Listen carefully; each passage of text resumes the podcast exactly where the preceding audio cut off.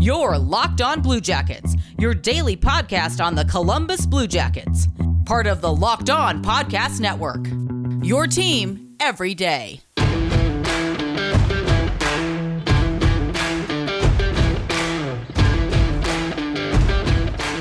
Hey there, Blue Jackets fans. Happy Thursday. The sun is shining, everything is wonderful, there is no construction happening outside, so I'm very happy. This is Locked On Blue Jackets. We are part of the Locked On Podcast Network, your team every day. I am your host, Jay Foster.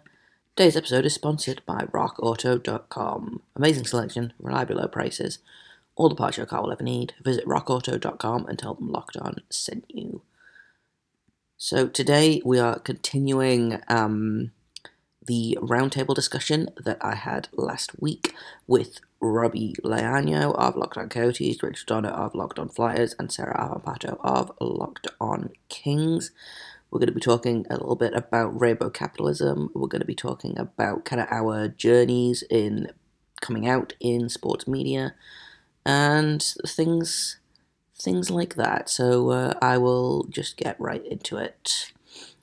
In a in a weird turn of events, that kind of kickstarted my like sports media career, um, which which I want to talk about in in a little bit. But like, I'd always I'd always assumed that those two things were going to be separate. You know, I was like, okay, I can I can be involved in hockey and I can be involved in like queer adv- advocacy, but I don't know that those two things are going to mix. And then um, I came out, I wrote a thing, just kind of like stream of consciousness. I was like, I need to like like an open letter to to my team and to to my friends and stuff. Ended up putting it on Outsports as like a like a fan piece. Outsports got in touch um, and said, "Can we run this as a, a, regular article? We'll need like some photos and a bio." And I was like, "Yeah, okay, sure." Not expecting much of it, and I kind of forgot about it. And then 18 months later, I get a uh, a DM on Twitter from a guy called Jon Holmes who runs sports media LGBT uh, and also wrote, writes for Sky Sports. And he was like, ah, "There's a Pride weekend happening in the IHL, which is our like pro league over here.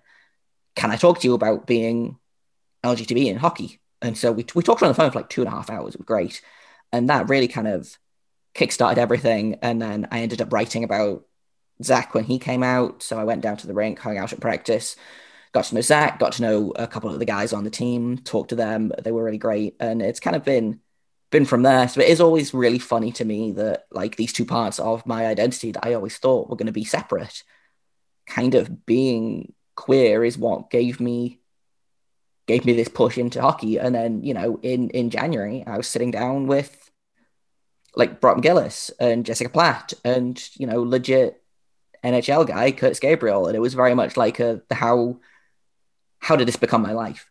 You know and i think it was very much that's kind of how i how the the podcast stuff came along as well as i think you know it kind of raised my profile as a person a little bit. Obviously knowing sarah helped because you know we we love nepotism here at locked on blue jackets and locked on kings. Sarah was like i need a blue jackets expert. You're my only blue jackets friend. Please come and talk to me about goalies for for seven minutes. And so that was kind of but i don't think that would have been as well received had i not kind of cut my teeth on this article that I did um, with Zach and talking to uh, Jon and kind of getting a feel for for sports that way. So I feel kind of really, really lucky that it kind of intersected at this this kind of um, perfect perfect place. So I kind of I kind of want to talk about that a little bit, and I kind of wanted to talk um, specifically to uh, Robbie about this, if if you don't mind because I feel like your your journey has been kind of it's run on a, like a different path to mine. Obviously, you worked in sports and then you just kind of recently came out after you were established, like as as a sports person. So I was wondering if you could kind of talk a little bit on on that if if you feel comfortable too. Yeah, yeah. I mean, like I've, um, like I kind of said at, at the beginning, I've been, I've been in sports media for 10 years. I started, obviously it was high school at the time. It was high school radio. Um, and I did, you know, play by play. Everyone's like, Oh, you have the perfect voice for broadcast. You should do radio. And then I, I just kept doing it, kept doing it. And then, you know, college sports being, again, continuing play by play. I'm going to do hockey. I'm going to do this. Uh, I'm doing great. But, you know, this entire time I had this all, you know, this, you know, this, this queer, you know, feminine side to me that absolutely no one knew about because I'm a, I'm a, what I'm a sports guy. What do you come on seriously no no and then um and then all of a sudden, you know, you know, my mental health starts to deteriorate and everything was like, and I'm like, I, I mean, I, I got to do something. And, you know, that's, and that's when I started actually just recently came out this year. I'm like, yeah, I am, you know, gender fluid and trans. And, and uh, ever since then, like, you know, even people in sports in, in, you know, at least here in Tucson, the uh, sports media scene here in Tucson, it's like, cool. Yeah. Like you're, you know, like you're good at what you do. It doesn't matter. And I was like, whoa, okay, this is not expected. I expected that, you know, that people, it's like, no, you have to be a, you know, you have to be a super masculine guy. And yeah, to see this difference was, it was, it was, uh, it was uh, an eye opening. I think it's, so far it's been great. I haven't had any negative from anybody and it's, it's been fantastic. I often wonder if we don't give sports guys enough credit sometimes because I feel like we expect the worst out of things and I, I like I have never kind of had to deal with that in terms of like I've never had anyone come after me on the internet for being trans. I've had people come after me for like not knowing sports or for you know my my stupid takes on Jordan Binnington or whatever. Coming up in just a minute, I've got more of my roundtable on being LGBT in sports media, but first I've got to tell you about Bet Online. Bet Online is the fastest and easiest way to bet on all of your sports action. Playoffs are in full swing, and you can track all of the action at betonline.ag. Get all the latest news, odds, and info for all your sporting needs, including MLB, NBA, NHL, and all of your UFC MMA action. So before the next game, head over to BetOnline on your laptop or mobile device, check out all the great sporting news, sign up bonuses, and contest information. Don't sit on the bench anymore. This is your chance to get into the game as teams prep for their runs to the Stanley Cup. Head to the website or use your mobile device to sign up today. If you use promo code LOCKED ON or one word, you receive a 50% welcome bonus on your first deposit. Bet BetOnline, your online sportsbook experts. Once again, that is betonline.ag.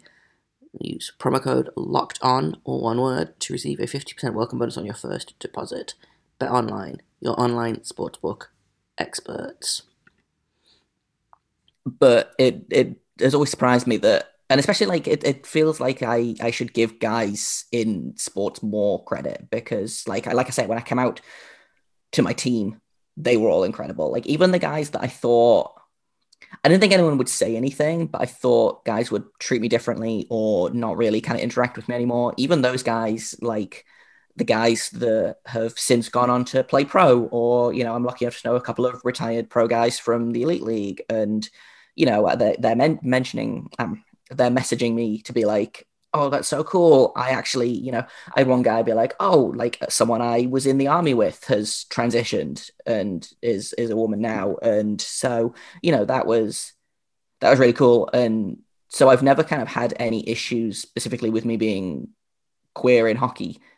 And I wonder if it, it is something that kind of has been built up and built up in my head just because you hear all these horror stories and then actually like I came to locked on and I've not like no one has no one cares. Like, or it's not that they don't care, but everyone has just kind of seemed to be like, oh, okay, cool. Like, we, we think it we think it's awesome. We're gonna like retweet your angry tweets and your interviews and stuff. And so it's it's always really kind of surprising. And I always feel a little bit guilty about being surprised that people aren't terrible. so I do think there's a lot of generational differences there you know, with exposure and education that exists now. And I think, uh, you know, I hate to be like back in my day, but, uh, you know, I came out in the very early 90s, which is a whole different world to, to what it's like today. And I would say, just from a, a gender perspective in terms of the role of women in sports media, I think you know, for me, the women that I saw in sports media were sideline reporters, and that's about it. You know, maybe in the in the NFL you get like one or two sideline reporters, and that was the and and Linda Cohn. that's that's mm-hmm. basically all I had. And so, you know, it wasn't something that I personally had considered, especially adding the layer of being queer as you know a potential career path for me to be in sports media. It just was not even a kernel of a thought in my head as a high schooler as a even in college um, well into my 20s I, I was just like, oh, oh, maybe this is something that one can do. And so I didn't even think about working in sports professionally until I was in my late 20s and, you know, have meandered in and out of it to some degree since then. But I, I do, I, I, feel like, you know, you young whippersnappers are, are really blessed. And I think that, you know, I just, I appreciate the progress so much. I know there's so much more to be done and especially coming you know from the corporate from the media conglomerate side from the sports network side from the professional sports and and the NHL specifically in our case side there's so much more work to be done to make it a truly open and wel- welcoming community across the board and profession across the board. But there has been tremendous progress made. And I am so thrilled that people are benefiting from that today. Yeah, I feel like every time someone else comes out, we get a little bit closer to like it being the norm. Uh, and I don't know if we're going to get an openly gay player in the NHL, but you know, we had um I've forgotten his name, the the player agent that, that came out last year, and you know, there's openly gay employees working high up in in the corporations, and obviously, you know, women's hockey is starting to get more and more kind of prominent. Obviously, there is a lot of queer voices coming coming from there, whether they're you know openly gay or it's just kind of like an open secret. Like I feel like most most women hockey players have never had like a real coming out. It's more just a kind of a, everyone assumes and then they turn up and they have a wife. Um, Get married but... and have children yeah. when they're on the biggest rivalry in sports, Team USA right. and Canada. Just, just multiple marriages. Like... my favorite story in, in women's hockey. Coming up in just a minute, I've got a little bit more of my conversation with Robbie, Rachel, and Sarah. But first, I've got to tell you about RockAuto.com. With the increasing number of makes and models of cars, it's basically impossible to stock all of the parts you need in a traditional chain storefront. Why would you endure pointless or seemingly intimidating questioning from the counterman wait while he orders the parts on his computer, choosing the brand his warehouse happens to carry, the brand that's going to make him the most commission? Why don't you just stay at home where you have computers with access to rockauto.com RockAuto.com is a family business has been serving auto parts to customers online for 20 years. Go to RockAuto.com to shop for auto and body parts from hundreds of manufacturers. They have everything from engine control modules and brake parts to tail lamps, motor oil, and even new carpet. Whether it's for your classic or daily driver, get everything you need in a few easy clicks delivered directly to your door. The catalogue is unique, super easy to navigate. You can really quickly see all the parts available for your car or truck, choose the brand, specifications, and prices that you prefer. And best of all, those prices are always reliably low. Why would you spend as put to twice as much for the same parts when you go to rockauto.com right now and see all the parts available for your car or truck? Right locked on in the How Did You Hear About Us box so they know we sent you. Amazing selection, reliable low prices, all the parts your car will ever need. rockauto.com.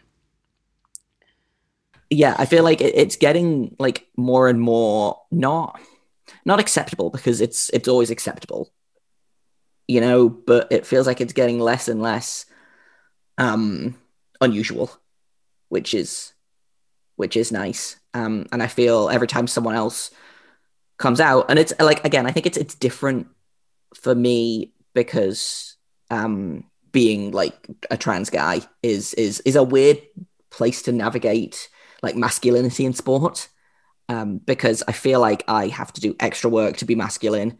Um, but at the same time, I I worry that people will see me as just you know another white guy, and I worry that I kind of fall into you know things like mansplaining or you know things like that, and I don't ever want to be that type of white guy in sports, and so it's it's always really really difficult for me to to feel like I'm not barging into these conversations to be like, well, I have opinions too, just because it feels very much like it's a, a, a space for queer women and like mostly cis people, to be honest. Um, so it's it's yeah, it, it's nice to know that there are more queer people out there, but I wish there was more stories like Jessica Platt or Harrison Browne's, and I could talk for like a hundred years about the transgender policy that the NWHL has, but frankly, I feel like I do that every other week on Twitter, so I don't need to I don't need to get into that now. But it is kind of frustrating as a trans person to see all of this, um, which I guess is is where I'm going with this point. It's frustrating to see everyone be like, "Well, homophobia is cured," and I'm like, "Okay, cool." Now do trans women like now say that trans women can play women's sports, and it feels like we we take one step forward and then another step straight back every time this this debate comes up, and especially in hockey, which is I don't even know why, but hockey seems to be the sport that has it the most kind of aggressively um it's the most aggressively gendered sport, I think. I think there's some truth to that. And uh, Jay, you think you're a Blue Jackets fan? Name five of their Stanley Cups. wow. Okay. Okay. sorry. sorry. no, maybe I'm not sorry. Maybe I'm not sorry. We only have two, so you know. But I feel like our Stanley Cup drought is shorter than your Stanley Cup drought. pro- probably yes, When was the last is time true. the Flyers won? I was 18 months old. Okay, so so and i'm old so uh wait a yeah. But but there there is a, a truth to that. I think you know what you're saying in terms of and you know there are debates within the queer community about you know what is the role of coming out in general and should we be putting an emphasis on it because everybody's journey is their own individually and it is not the responsibility of queer people to represent the entire queer community if that's not something that is of importance or interest or helpful to them. So i think that waiting or wanting a queer nhler is you know there there are definitely differing opinions on that but i also think that there can be a role for the sport to play in terms of particularly what's going on now with anti-trans legislation that you know having major sports leagues step up and say we are part of the sports world and these laws are bad would be very helpful i think to helping quash some of them because it's i mean it's unconscionable what is happening to trans people who want to participate in sports and and trans people in general in terms of you know healthcare related bills and and whatnot and to have the sports world speak up as a whole and say these are bad. And and what is happening here is bad i i think it is the important part rather than putting the onus on queer people to advocate all the time Yeah, hundred like sometimes it feels like some of the teams are kind of playing chicken with it a little bit um because i mean like we were talking about with the pride nights and stuff like some of them get like almost right there. Uh, and you know team I, I can use the kings is that you know they're in a market that if the kings came out tomorrow with a twitter post that said you know trans rights you know would there be like a, I mean there'd be a ripple because oh my god a sports team just said this but of the hockey teams, a team in a market like Los Angeles that already has a lot of you know a queer fan base, like it wouldn't be a big thing, or it shouldn't be a big thing. Um, and you know, I'm kind of waiting for some of those teams that we know are more vocally progressive in in you know the way they present themselves and their what what what do you think the, the team stands for or whatever. Um, I'm waiting for one of them to just find, you know you, you need to open the floodgates, and it's like okay, well this team did it now i mean that's kind of how the pride night started of a handful of teams started doing them and then um, it kind of it kind of picked up and then the league decided to get into it and was like oh now it's just hockey for everybody like Ah, we can yeah, monetize we play this. for we play for teachers you know um, but Rainbow yeah jerseys, pride tape, and everything. We get Yeah. all the money. yeah exactly And I think that's all the time I have for today. Tomorrow I will uh, share the end of my conversation with Robbie, Rachel, and Sarah. But until then, I have been Jay Foster. This is Locked on Blue Jackets. You can find me on Twitter at Jay the Goalie. You can find this podcast at LO underscore Blue Jackets. You can email me if you have comments, questions, criticisms at lockedonbluejacket at gmail.com. And until tomorrow, make sure you stay locked on.